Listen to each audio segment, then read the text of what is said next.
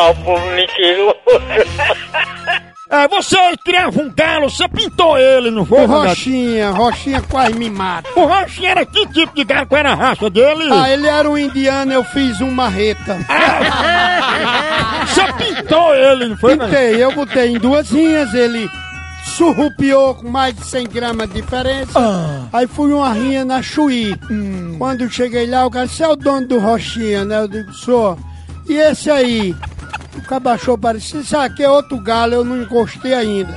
Vamos botar lá, vamos. Aí apostei a bicicleta do meu irmão, do Capitão Laranja. Sem ele saber. Sem ele saber que eu tinha certeza que ganhava. Como ele tinha passado mais de duas horas sendo pintado, ele cansou. Ah, você ficou com ele na mão. Na mão, pintando uma, uma pinta de cabelo.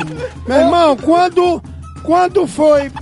Ele nunca ia pro primeiro banho. Quando deu os 12 minutos que foi pro banho, o juiz parou, vai pra banheira. O meu só escorando na ponta da asa. Eu digo, vala minha nossa. O negócio não era nem meu dinheiro, era a bicicleta, né? Aí quando jogou a água em cima, a tinta escorreu. O cara deu um chute no meu galo, que o pedaço maior que ficou foi o bico.